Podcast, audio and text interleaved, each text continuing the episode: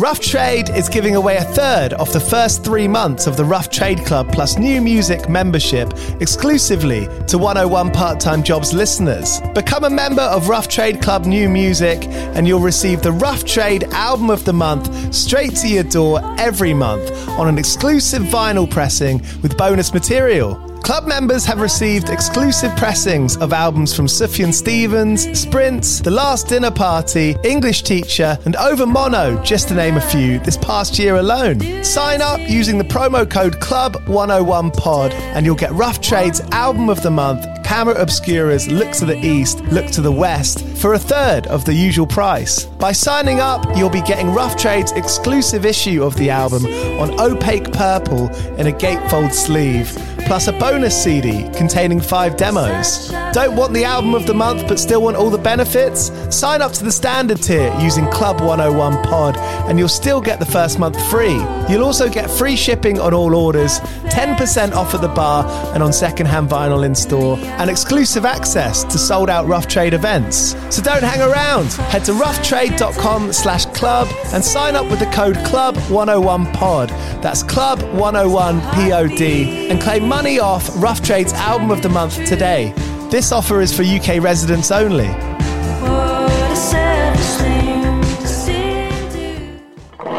Do you play in bands? I did for the longest time. And I wish that I knew that DistroKid was a thing. I don't even think it existed back then. DistroKid makes music distribution fun and easy with unlimited uploads, and artists keep 100% of your royalties and earnings. A million plus artists rely on DistroKid to get their music on Spotify, Apple, YouTube, TikTok, Tidal, Instagram, and all the major streaming services. When you get DistroKid, you can see a DistroKid bank and withdraw your earnings. You get notified when you've earned royalties and you can withdraw via the app. And you can even check your streaming stats on Spotify and Apple. Get 30% off your first year on DistroKid by going to distrokid.com slash VIP slash 101 pod. 30% off for your first year. That's not bad. We know it's a tough world out there. Why don't you make it easier for yourself? And to get 30% off that free year as an artist, where you get 100% of your royalties and earnings, go to distrokid.com slash VIP slash 101 pod. All right, stay with me. I'll be right back after this. When you need mealtime inspiration, it's worth shopping Kroger, where you'll find over 30,000 mouthwatering choices that excite your inner foodie. And no matter what tasty choice you make, you'll enjoy our everyday low prices, plus extra ways to save, like digital coupons worth over $600 each week. You can also save up to $1 off per gallon at the pump with fuel points. More savings and more inspiring flavors make shopping Kroger worth it every time. Kroger, fresh for everyone. Fuel restrictions apply.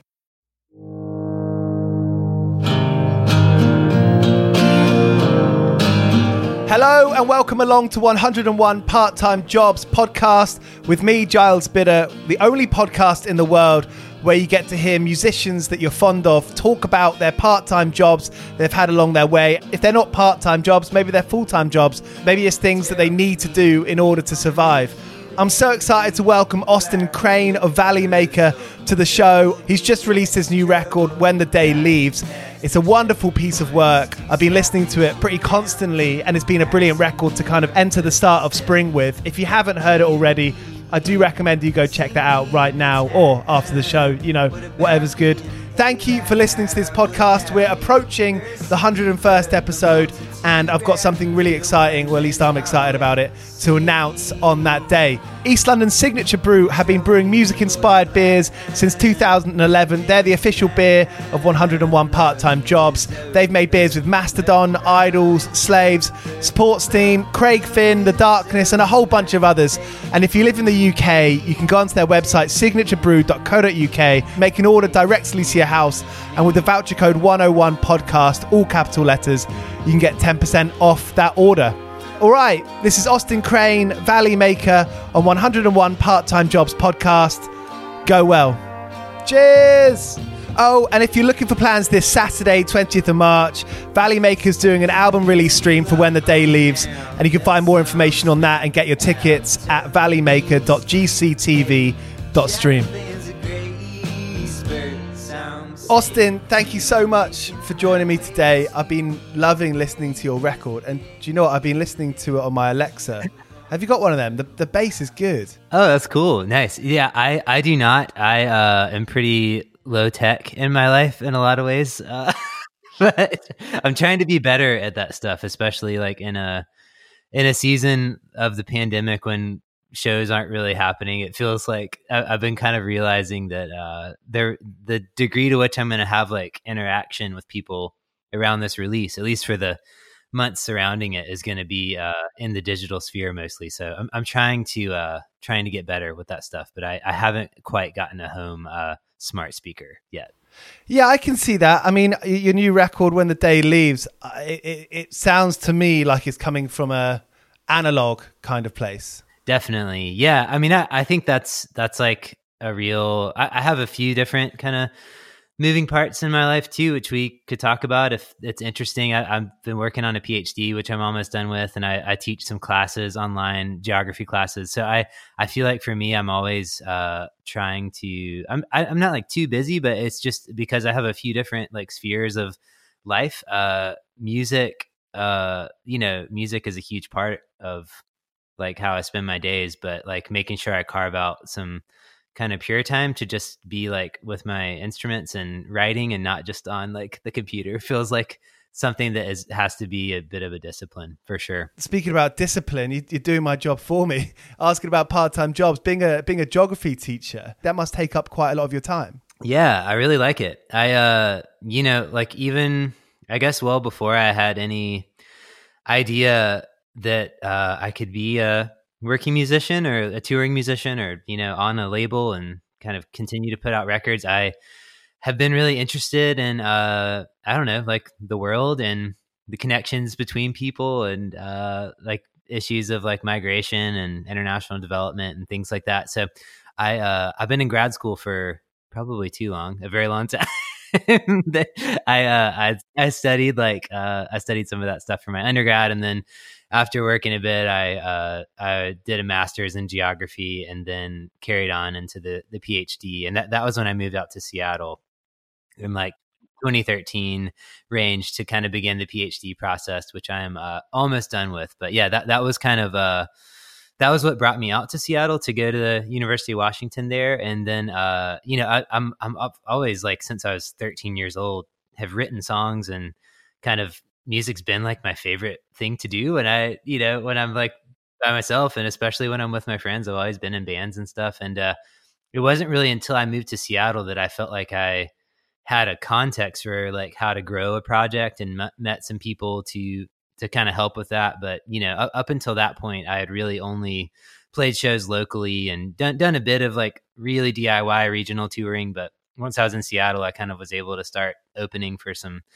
art touring artists who are coming through and got connected with a label out there initially for the for two releases ago and then um in 2018 got hooked up with Frenchkiss and was able to start yeah, just touring a lot more, and so it's it's been. I feel like these all goes to say these two uh, kind of roads or pursuits, or like teaching and academia and research, and uh, on one hand, and music on the other, have kind of evolved pretty organically in relation to one another, and in relation to where I'm living over the last uh, last decade or so. And being in Seattle, that's obviously got so much so much history and music. Did did you ever find it hard to you know, was that hard to not get too excited about that? Have you found a, you know, have you found it okay to be satisfied in in both of those realms, the teaching, the academia, um, but then also also playing the music? Because I can just imagine that, you know, you're gonna get you're gonna get really excited about one of them. And being in Seattle, you might be might be getting too excited about the music and kind of neglecting the academia and the teaching. Has that happened to you? For sure. Yeah, I think I you know, sometimes it is stressful to do both well, and then sometimes I have to be a bit seasonal. Um, and I think you know, like a season when you're like releasing a record is obviously like pretty intense, and there's a lot of things to do. Or when you're on tour, there's a lot to do. But then there's there's times when when I'm home, and you know, like I, I feel like a good chunk of, if I think on average of the last five years, when I've not been on the road, um, you know, it's it's really nice to have some balance and to be able to kind of I don't know. It, they use pretty different parts of the brain. I think. I mean, there are some some overlaps that which we could talk about, but I I think that uh, like in a lot of ways, it's been really uh, generative and kind of mutually beneficial to be able to do some more kind of analytical work or you know teaching is very much like its own process that I love and very kind of interactive discussion based with with other people and kind of sharing ideas and stuff. So that's those those are two kind of terrains. And you know writing a article for academic publication for example is, is very analytical. Whereas like on the other hand when i like pick up the guitar and go into the the headspace of songwriting i feel like that's that's a space for me like not to try to like put a pin on things you know not to try to like arrive at a conclusion or like a clear understanding necessarily. It's it's a space to kind of enter enter the mystery of being alive and kind of encounter some of those big questions that I feel like I'm often sitting with and many of us are often sitting with about what it means to be alive and what's happening around us and to be in relation with other people. I think songwriting is a space that I think for me um, yeah allows me to engage that stuff and then uh you know then you put the record out and go on tour and uh then it it also can be very relational too which i love. I, I feel like i'm i'm missing that so much right now just uh I, I don't think i realized until the the pandemic hit and we got well into it how much of my community and like social interaction and uh like uh just yeah connection with other people was centered around uh the ongoing reality of of music in my life and uh all the beautiful people around the world including in the UK that have come into my life through that you know? So uh so that's that's uh yeah that's a few things that come to mind about that dynamic between the two. I think we're going to need some practice when gigs start happening again and parties happen because you know we haven't we haven't been that good at socializing. I think we might be quite bad getting back into it. Man, I realized recently I've turned into such a weirdo because I'm just I'm home all the time. I, I never leave my house right now. I'm just I, I take my dogs on a walk or something, but other than that, I'm I'm just here. And uh, I met with someone at the University um, of South Carolina, where in the city that I live in, and they're actually back on campus. The students are back, and I I went on campus like with my you know mask and hand sanitizer and just felt like I, I could tell how much my like psyche, my mental psyche had changed just being in a space with a lot of other people walking around and you know it's just uh, I think you're right. Yeah, it's hard. It's a little bit hard to imagine being in a packed room of people at a concert, even though that's like the only thing I want a lot of the time. Like I miss that so bad, but it's also like gonna feel weird. yeah, totally.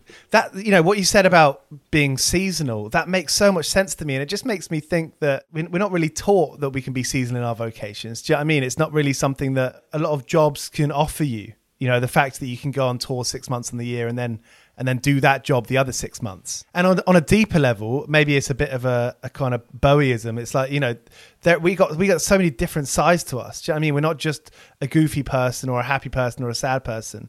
Uh, you, you know I mean? There's loads of different ways to to be, and that's something that the outside world sometimes doesn't let you know can be possible. Yeah, I, I I love what you said and totally agree with it that we all are you know an amalgam of different things and you know it's it's especially as we age and get older and you know I like especially for me having moved to this place where I grew up or close to where I grew up it's about an hour away from there um you know, like I think this this move from Seattle back to South Carolina definitely brought up a lot of those questions, you know, especially nearing the end of the PhD and basically as soon as we moved here, uh, the pandemic set in too. So I I would I would not say that I have that balance figured out for sure. It's it's a very open ended question for me. Like the world the world feels uh like unbelievably uncertain right now, and the future feels like that. But um, but that being said, I I really do uh, I deeply uh, affirm and believe what you said about like us having multiple parts of who we are and uh, and yeah, it being a like healthy and beneficial way to live to try to like keep those active and and uh, and mutually mutually uh, reinforcing even kind of of those different if we can kind of be honest about that fact that I'm not just one thing or I don't do just one thing with my life like you know, at the level of personal identity, you know, just to take it easy on ourselves, even like the, the need to feel productive and accomplished and everything. It's like it, it uh, so some days I struggle with that for sure, but it also is like uh, cool. Uh, and uh, I, I love, I think the reality of like teaching regularly, that's very cyclical, you know, semester to semester. And then music with the seasonality and cyclicality of different records and different tours. I feel like it's, it's a chance to continually try to build something, you know, and, and you're always doing that with other people too, which is going to change change it every time you know the people who are involved on a record or the students in a class or you know the people who are coming to the shows. So it it uh there's there's a kind of humanity and interaction and kind of yeah like the chance to collectively build something in these two different worlds that I'm in that I that I always really feed off of and and enjoy a lot too. And it's it's cool to uh I'm realizing excuse me I'm realizing with this uh record coming out uh, how much like happier I've been the last few weeks just to be able to like have a a project, you know, and something that I'm kind of like building and getting to have conversations like this around. Um, I always feel like that at the beginning of like a semester with teaching too. It's it's just really kind of fun to meet the students and start start that process and everything. So yeah, that's that's part of it too. I think the kind of continually, yeah, having having projects that you're building with other people I, I, I, dig that a lot. In the context of you know the music industry, and I'm specifically thinking about press releases, it's kind of a, a press officer's job to sum you up, to define you as one or two things to journalists. You know, trying to sum you up, trying to shape you to put you into make you something that's easily disseminated, easily written about, which completely makes sense.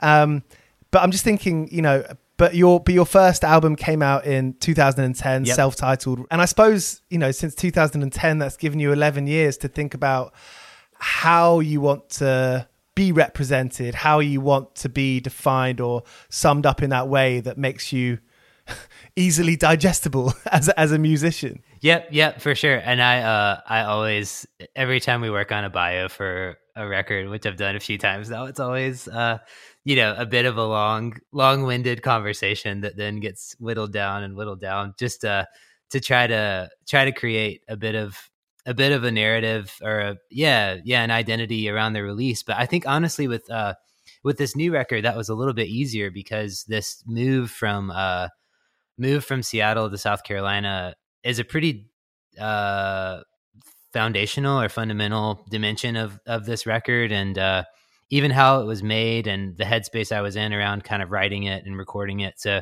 I feel like that that kind of uh was uh in terms of like telling the story of the record and the the season of life that surrounded it and uh getting that kind of biography together that that to me felt like a pretty immediate uh space to be in you know saying it again it's over a decade that you've been able to reflect on on what you are, who you are, how you how yeah. you want to be represented to the world. Does is there a fearlessness that you can develop over that time? Yeah, I I I hope so. I mean, that's I'm always like I feel like being honest with my art and music and how the ways in which that exists in the world has always been something that's felt pretty important to me but then you know like especially especially in my early mid 20s when I was kind of starting grad school, I definitely think for a while I was like, is it okay that I am like playing music or like share like I don't know, like like can I tell people that I do this or I don't know. It, I uh I think for definitely part of me uh growing up as a person and uh figuring out who I am in the world is just trying to be pretty pretty honest and transparent about like not not like I have the answers for how to strike a balance between like life and academia and music, but at least that being something that I uh, am like pretty committed because I really love both things. You know, out of a place of sincerity, like it's something that I honestly want to kind of try to figure out as time goes along, and uh, and you know, like like money and finances is one part of that, but I think it also like we only have so much time on earth and only so many days that were that that were healthy. Like not to be heavy but i just i feel like i i part part of getting a little bit older too is just trying to be like really present to to the time that i have and how i use that. And yeah, creating space for for the things that I love, and I don't I don't think it makes sense to uh, in line with what you said earlier that we're all like a mix mixture of different things and have different seasons to our lives and parts of who we are. I don't think it as as I've gotten older, it hasn't made much sense to try to artificially enforce like boundaries between those things or or not be honest with people about kind of who I am or where where I want my life to go in these ways. And and it's been it's been really meaningful.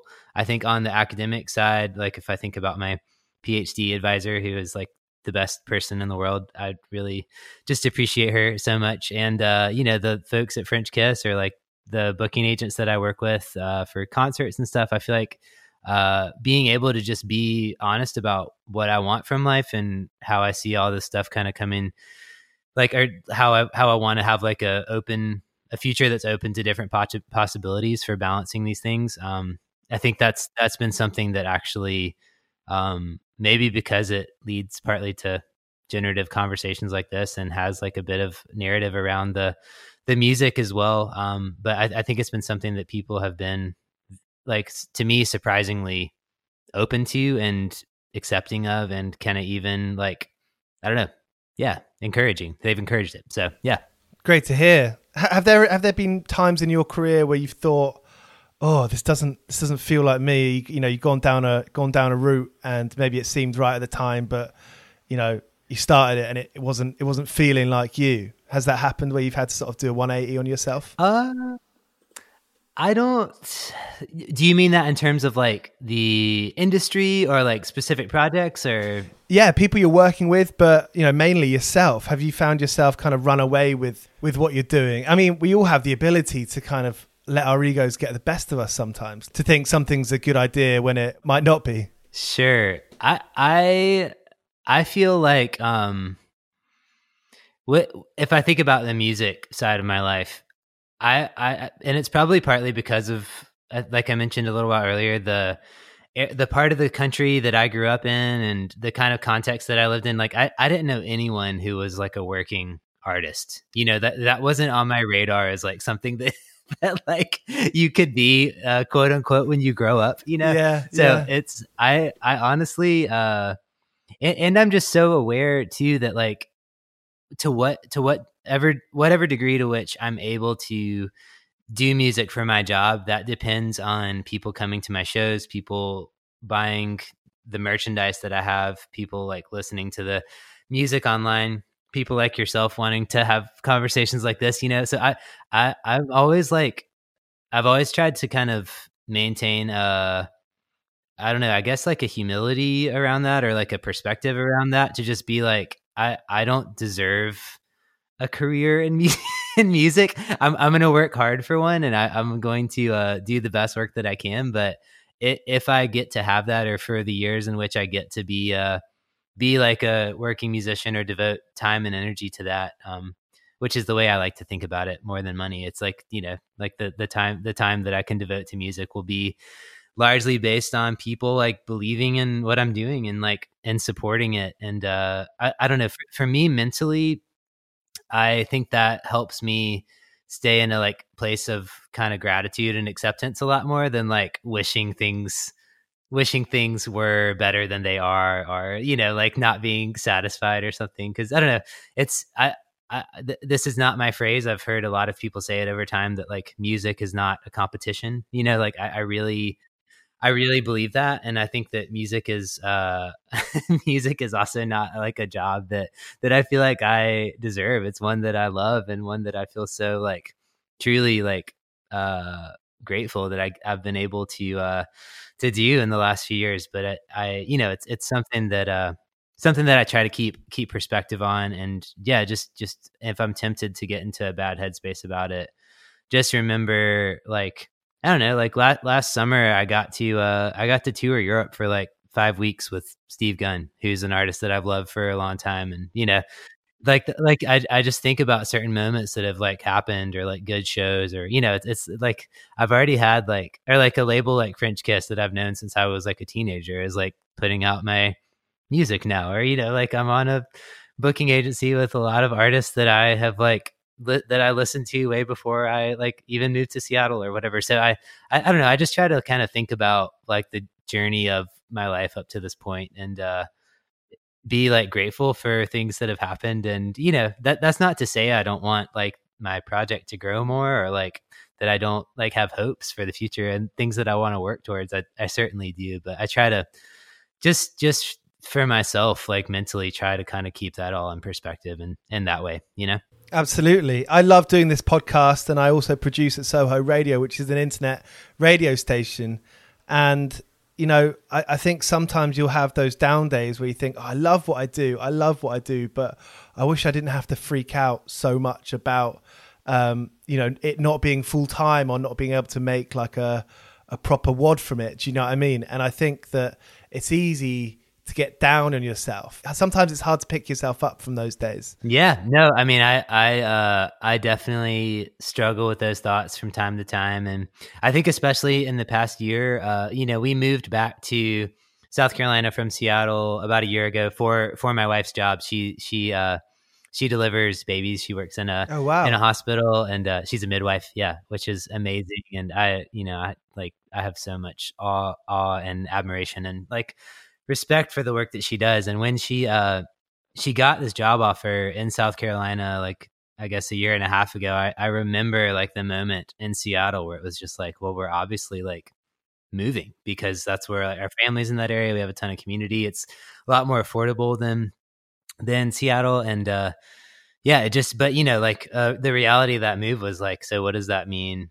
What does that mean for kind of my vocation? And uh, I've, like it felt like us being in a more affordable area meant that I would be able to like kind of rest in the fact that I'm like doing music and there's not enough as much like pressure around that like when you as when you live in a city like Seattle but um yeah it, and then the pandemic hit like kind of right when we moved here and all, I had a lot of tour dates like I don't know how many like upwards of 50 to to 75 tour dates get kind of canceled and are perpetually moved back now into you know the outer reaches of this year. So, um, so yeah, you know, it's it's it's definitely been, you know, that those conversations are always, uh, are those thoughts are are you know they don't go away.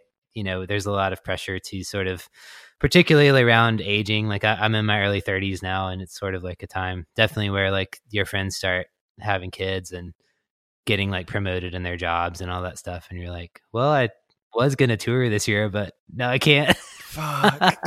so yeah. it's it's it's a mental uh, trip a little bit for sure. Yeah. I get. I guess one of the best ways you can describe Valley Maker is that you know you're a folk artist, and being a folk artist, that's a that's the definition of a working musician, right? Definitely. Yeah, you don't like have the sense that you're ever going to be like playing stadiums or something. It's like, and, Yeah. and, and honestly, I love that about it. Like, I uh, I love playing small venues and the immediacy of that and the kind of yeah like the humanity of it like like the kind of ability to i, I do i always like it- whenever i can whenever it's practical i i like to be at the merch table like at my shows and i don't know i, I probably because when i'm not touring i'm just like home a lot with my writing my PA, writing my uh, dissertation and teaching online and stuff. So so uh i feel like getting to uh getting to tour is uh yeah it definitely i love the the aspect of it feels like like a job that i love you know And you tour alone, do you? I mean, talking about the financial aspect of it, anyone can see how when, when you're touring alone, you and an acoustic guitar, maybe you can take public transport, and you know the the the take home from it will be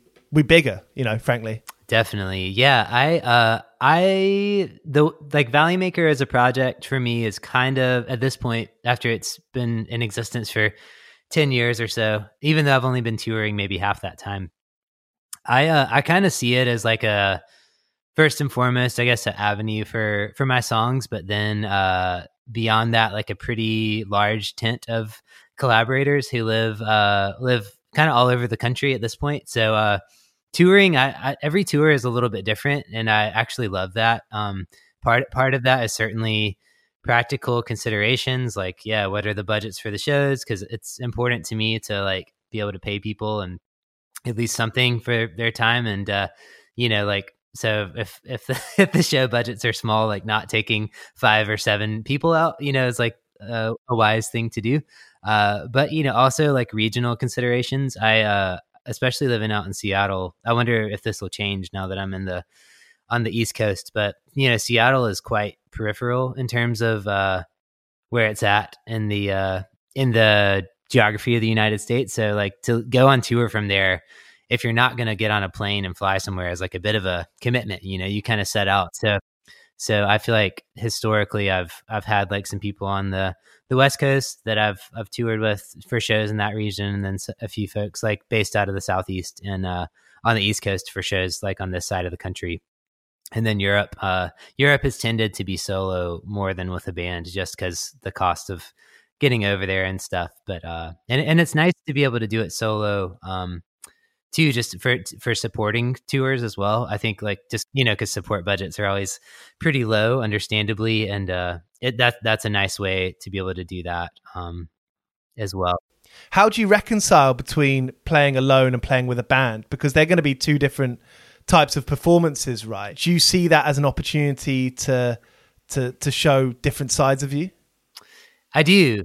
Yeah i uh i think you know solo for me definitely takes more focus or like I feel like I have to be really present to the song itself and the the performance. And obviously that's something I always want to do but uh but I feel like when it's solo you feel a little bit uh exposed in that way you know? But uh, uh part of that for me as has over the years has been an evolution of like even the guitars that I play and like what I do like I've started like solo, I always like to play whether it's an acoustic or electric guitar. I like to have an amp up on stage that creates a bit of, you know, some reverb that creates a bit of like an atmosphere uh, around, just because that that feels a little bit less stark to me, you know. But um, honestly, I and then like playing with a band does feel like something, especially you know, some of my songs are more like groove oriented than others, like so if it's a solo show, I'll I'll lean a little bit more on the finger picking kind of songs, whereas if it's a band show, I'll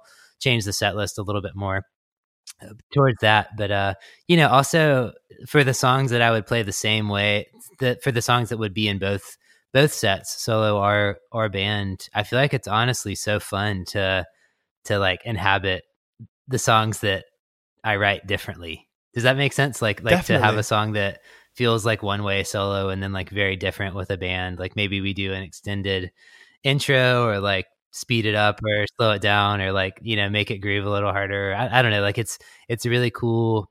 And in general, I like to see songs as kind of like living artifacts that like are very dynamic in terms of what they mean, how and that can change over time and evolve between different people or even for me the meaning of a song can change over time but i also love that like you know like songs are also things that like in the context of a tour that i write you know in the in my house and then bring out on the road and share with four or five other people and that feels like very different and like an evolution of that uh of the song as an artifact and something that can kind of uh like blossom a little bit differently every night and that's that's one of the things about touring that i honestly love um and it's also like it depends on the room you're in and you know so that's that's that's there's a uh yeah dynamism is probably the best word or kind of a uh, different possibilities for how the song can feel that I feel kind of addicted to. That's like one of my favorite things about about touring.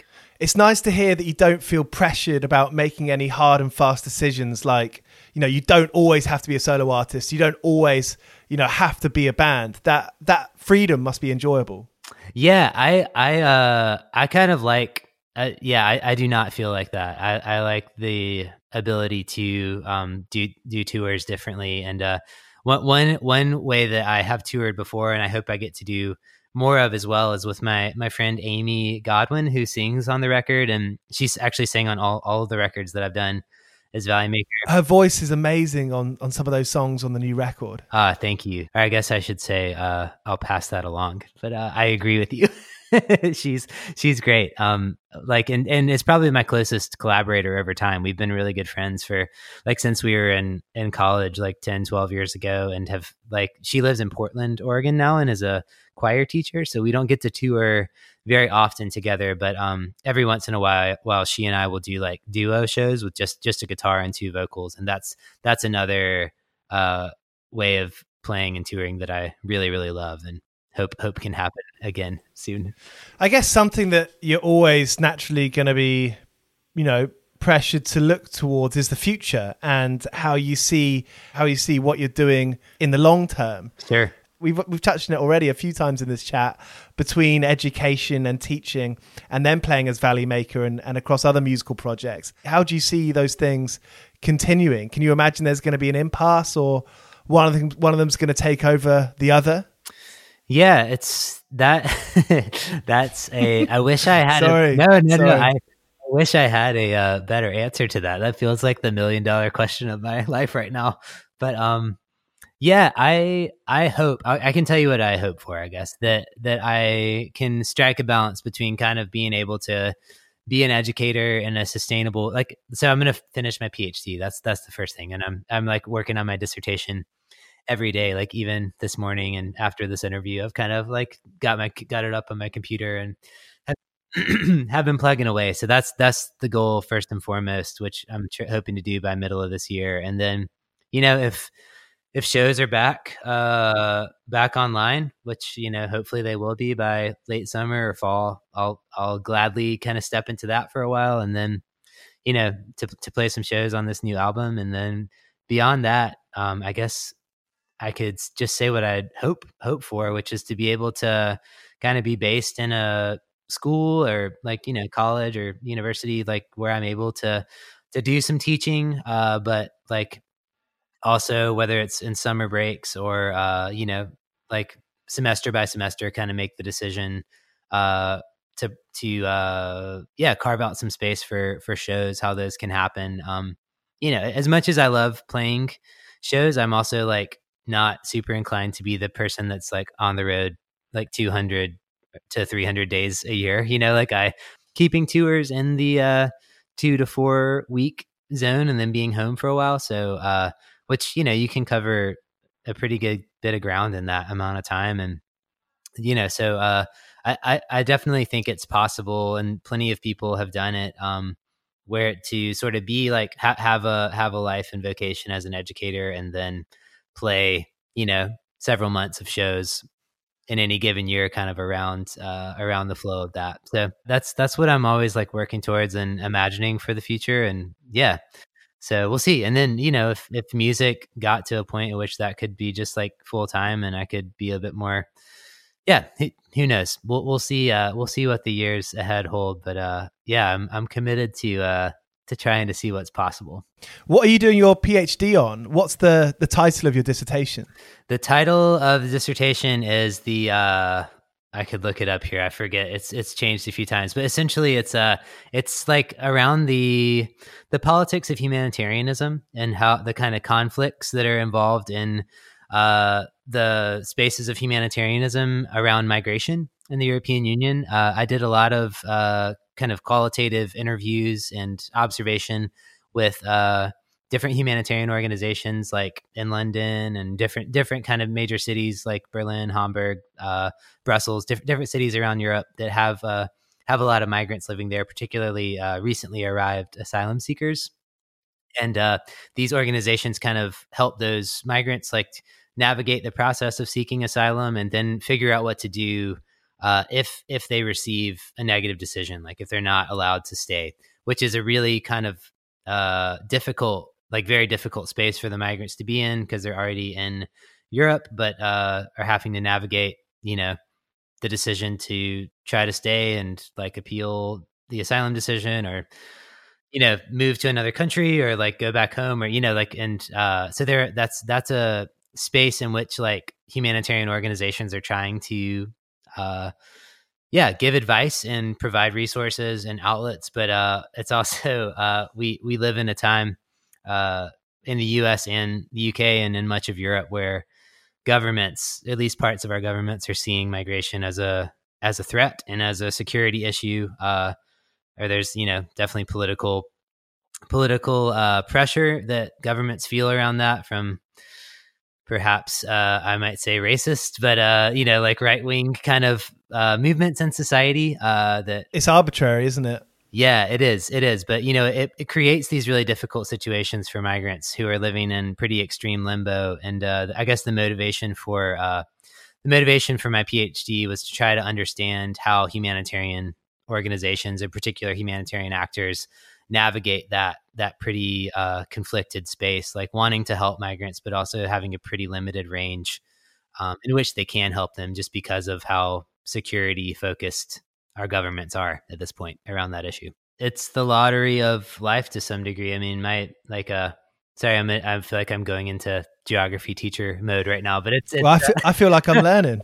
I uh yeah, I you know, migration is a undeniable reality of our world today. Like, you know, people people are moving and migrating for many reasons. I, I just migrated across thousands of miles, you know, internally back, you know, within the United States. But I also, you know, frequently cross borders, you know, for example, like on any given European tour, I might, you know, cross borders 10 or 15 or 20 times. And, uh, you know, uh, that's, I'm, I, am i am a privileged citizen that and that I get to do that. I have a passport that allows me to do that, and you know, it's it's it's not it's hardly something that I would even be like conscious of if I hadn't been like studying this stuff, you know. But it's it's uh, it's not something that we earned that, is it? No, yeah, it's it's not, and I think it's so important to. Uh, and this is this is one of the reason I, uh, reasons I love teaching geography classes or teaching around issues of migration because it creates a space in which we can kind of think deeply about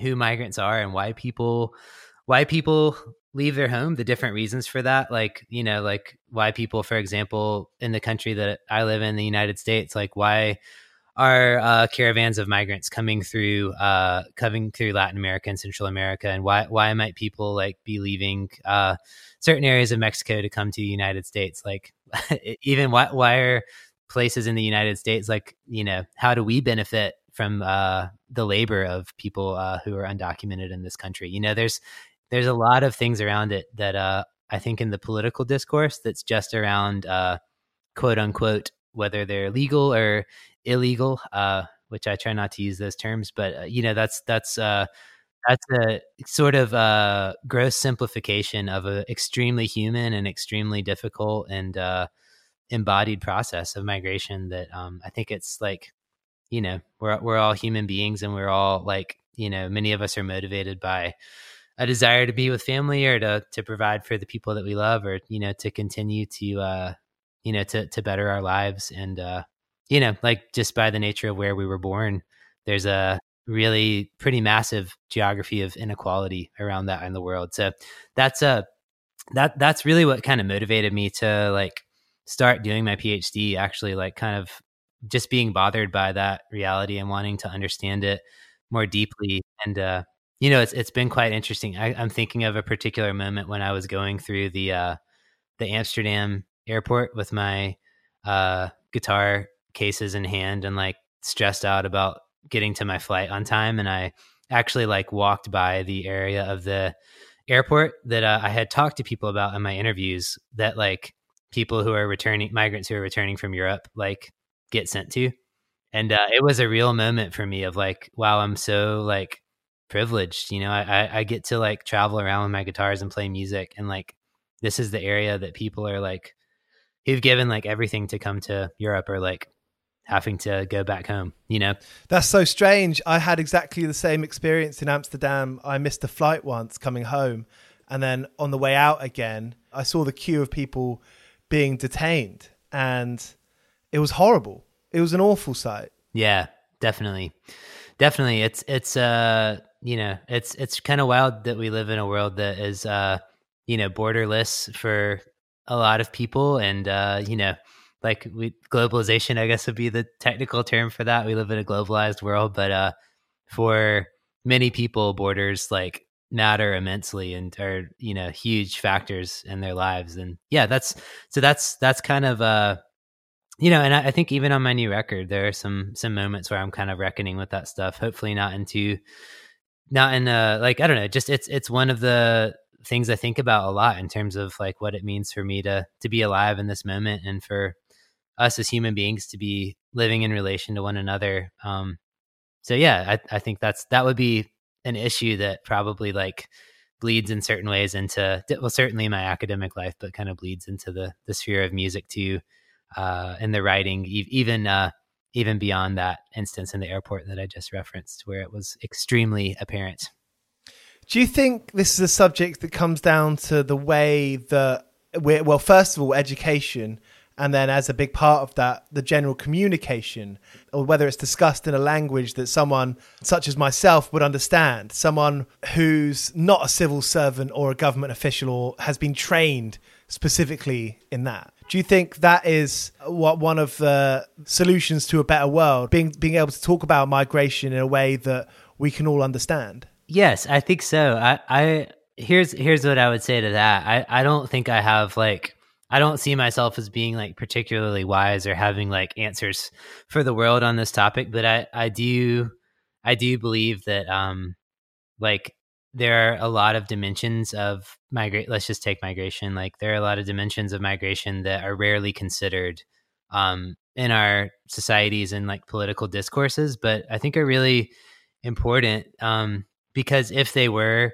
considered like the humanity of of migrants and the humanity of the migration journey and like you know why people migrate and what they experience when they migrate like those kinds of things um, I'm I'm hopeful at least. These these are somewhat dark political times to be saying this in, especially after the, you know, you know, attack on the Capitol building a few weeks ago in the United States, and you know we we're we're in a fairly heavy time right now, where a lot of people are angry. Um, but I'm I'm hopeful that uh, education at a fairly broad level can foster empathy. You know, like if we if we gain an understanding of where other people are coming from, uh, that we our hearts will be a little softer and a little more open and a little more inclusive. Uh, you know, around an issue like migration, for example, um, and the way we talk about that and the policies that we desire for our country around that. You know, I hope that like better understanding of like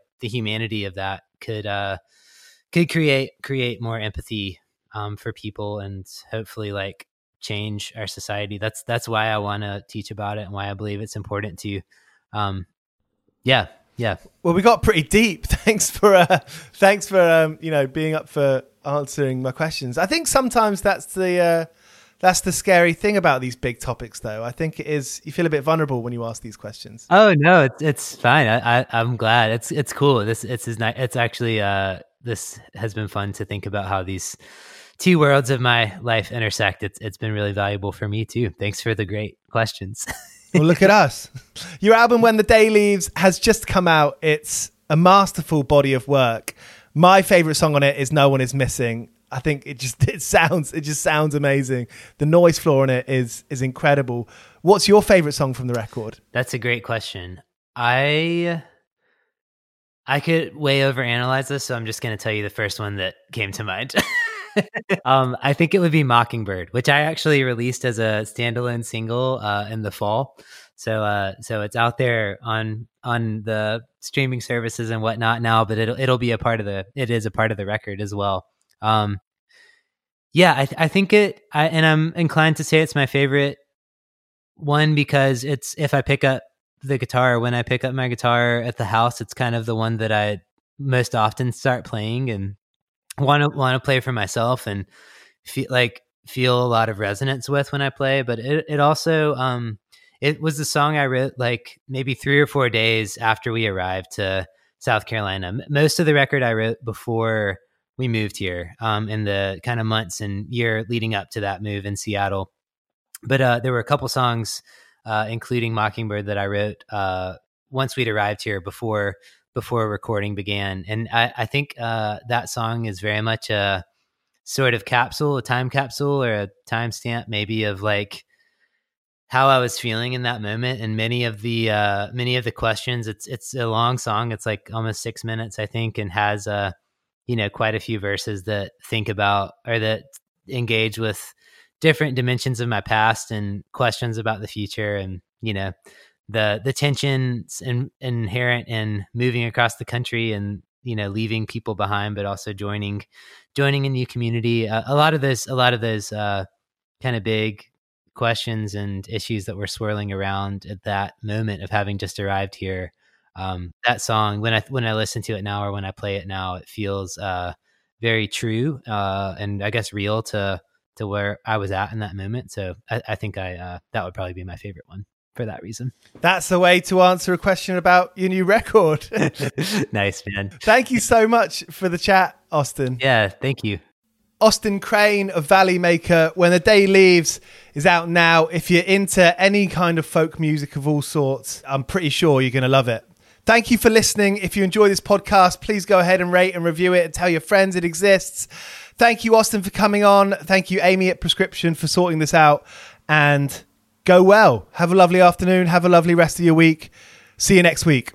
Cheers. I've been working all day for me mate on the side, running around like a blue ass fly. I've been working, yeah, I've been working all day for me mate. Every minute I've been on the go, up and down the ladder like a fiddler's elbow. I've been working, yeah, I've been working all day for me mate. This is a Mighty Moon Media podcast.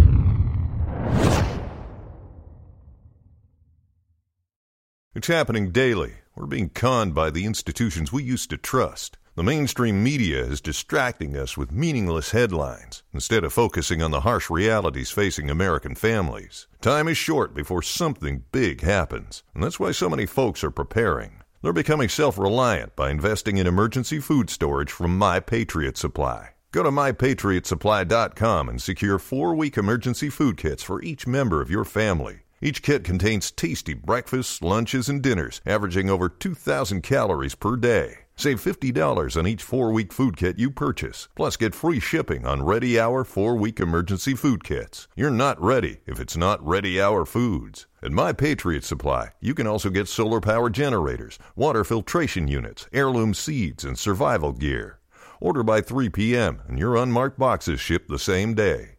Shop MyPatriotSupply.com today mypatriotsupply.com.